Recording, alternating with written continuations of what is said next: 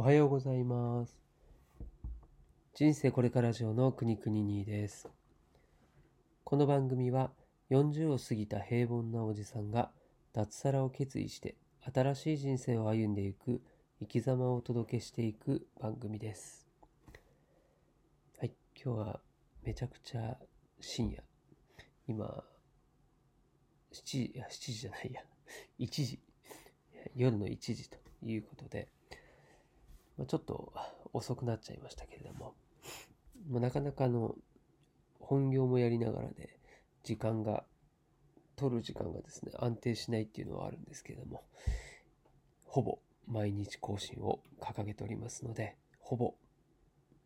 毎日収録していこうと思っておりますがほぼちょっと日が空いちゃったりする日があるそんなほぼなラジオでございます。はい。ということで、今日は何の話かというと、えー副業のすすめという話を何回かさせていただいておりまして、今日はその5回目というふうな感じでですね、えー前回の、前々前回ぐらいのですね、続きになります。はい。で、前、その前の4回目の時は、とメルカリの話をさせていただいてですね、えー今回は YouTube についてお話ししようと思います。はい。で、まあ、5G の導入というのがですね、まあ、各キャリアでも始まったり、まあ、そういう対応機種が出たりというふうにしてますけれども、まあ、あと、まあ、早くてもね、1年、2年先になると思うんですよね、普及するのは。で、その間は、まだまだあの動画っていうものがですね、これからの主流になっていく。いろんなコンテンツが今後もですね、流行って増えてというふうになると思うので、この YouTube へのまだまだこう意識っていうのは高いと思うんですよね、皆さん。はい。その中で、YouTube も副業にはなるというのは間違いないんですけれども、うん、ちょっとハードルとしてはですね、こう稼ぐようになれ、稼げるようになるまでにはちょっと高いんですよね。例えばの登録者で言うと1000人、と再総再生時間ですね、が4000時間っていうのが一つの基準になっているので、ま、これをクリアして、さらに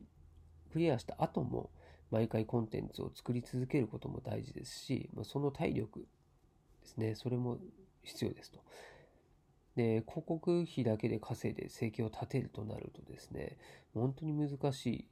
ものだと思いますし、まあ、その地道に努力し続けること、そしてその方向性、方向間違いないっていうことが大事だと思うんですよね。ま、それがね、頑張っても、ま、要は視聴者が求めていない動画を作っても、まあ、それは評価されないということですよね。はい。まあ、それだけ YouTube というのは、こうコンテンツとしても今もうかなりのですね、チャンネル数があって、そこを誰に見てもらえるのかっていう、もうその本当戦争みたいになってますよね。はい。で、もう大体、こうトップ YouTuber の方々が、こういろいろもう決まってきていて、まその方々がシェアをほとんど奪っているような状態にもなってきていると。はい。いうことで、まあその私も YouTube はチャンネル作っておりますけれども、まあ本当に登録者数で言うと30人とかですね。はい。で、動画も 20, 20本ぐらい限定公開も合わせると、それぐらいなので、まあ、全然ですよね。まあ本当しょぼいチャンネルなんですけれども、まあその中でも、YouTube をすると、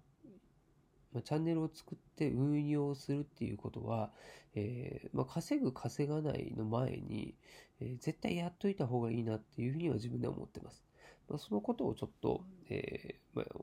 私が感じるところと、あと実際やってみて思うことっていうのを、え今回は伝えていこうと思ってます。はい。まあ、なんでまあ、YouTube で成功した人の話ではないので、まあそこはちょっとですね、あの、お許しいただきたいんですけれども、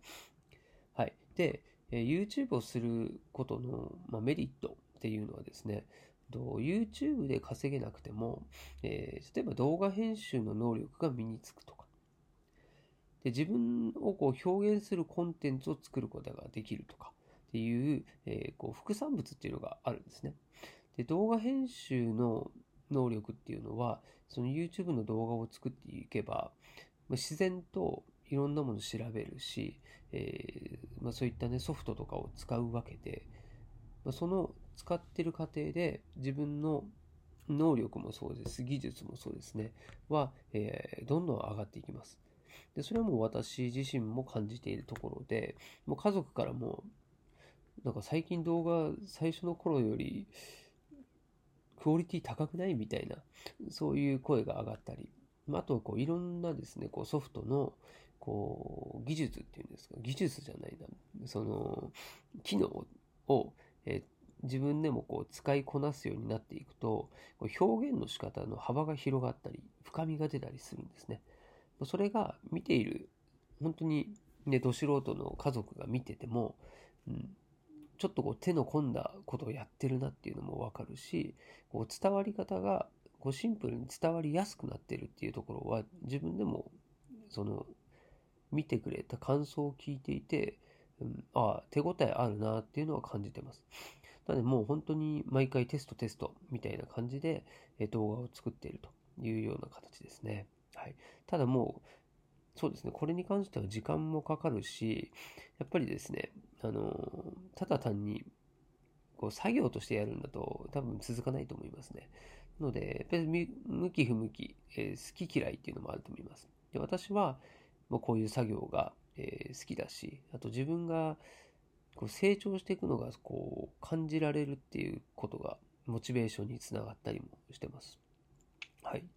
でも余談ですけれども、うんと、YouTube のこう動画を作るようになってから、例えばですね、あの、単純に自分の家でこう、スマホで撮った動画ありますよね。例えば息子の誕生日とか、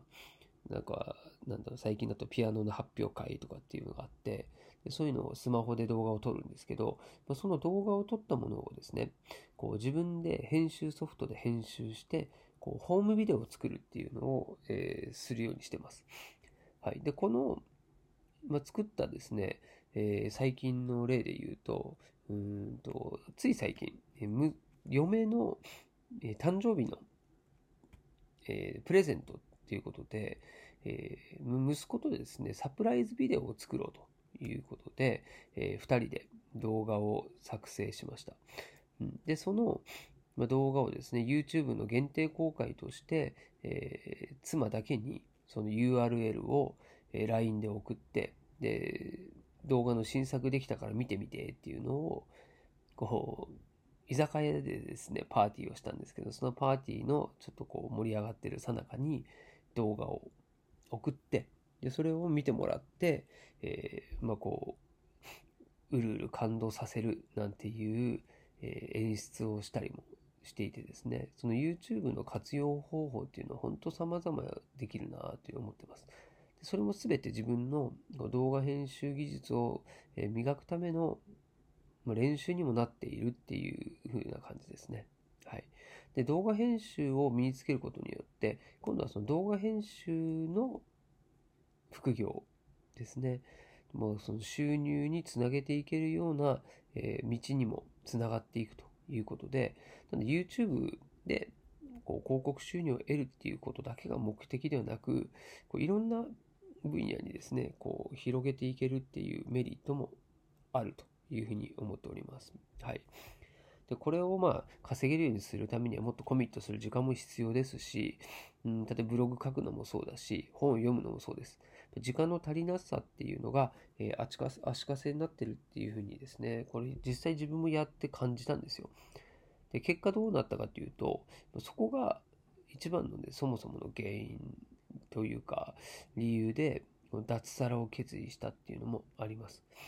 なので、こうどんどんですね、えー、真剣にやっていこう。もうこれ、このことが楽しいから、これを続けていきたいと思った時に、こう本業が邪魔になるっていう。本業の実行やってる時間がもったいないっていう、まあ、そういったマインドになっちゃうんですね。それが、まあ、私の場合だと、脱サラの、まあ、一つの理由なので、はい。まあ、今回は、えー、そうですね、YouTube についてお話をさせていただきました。はい。また、聞いていただけると嬉しいです。ではまた。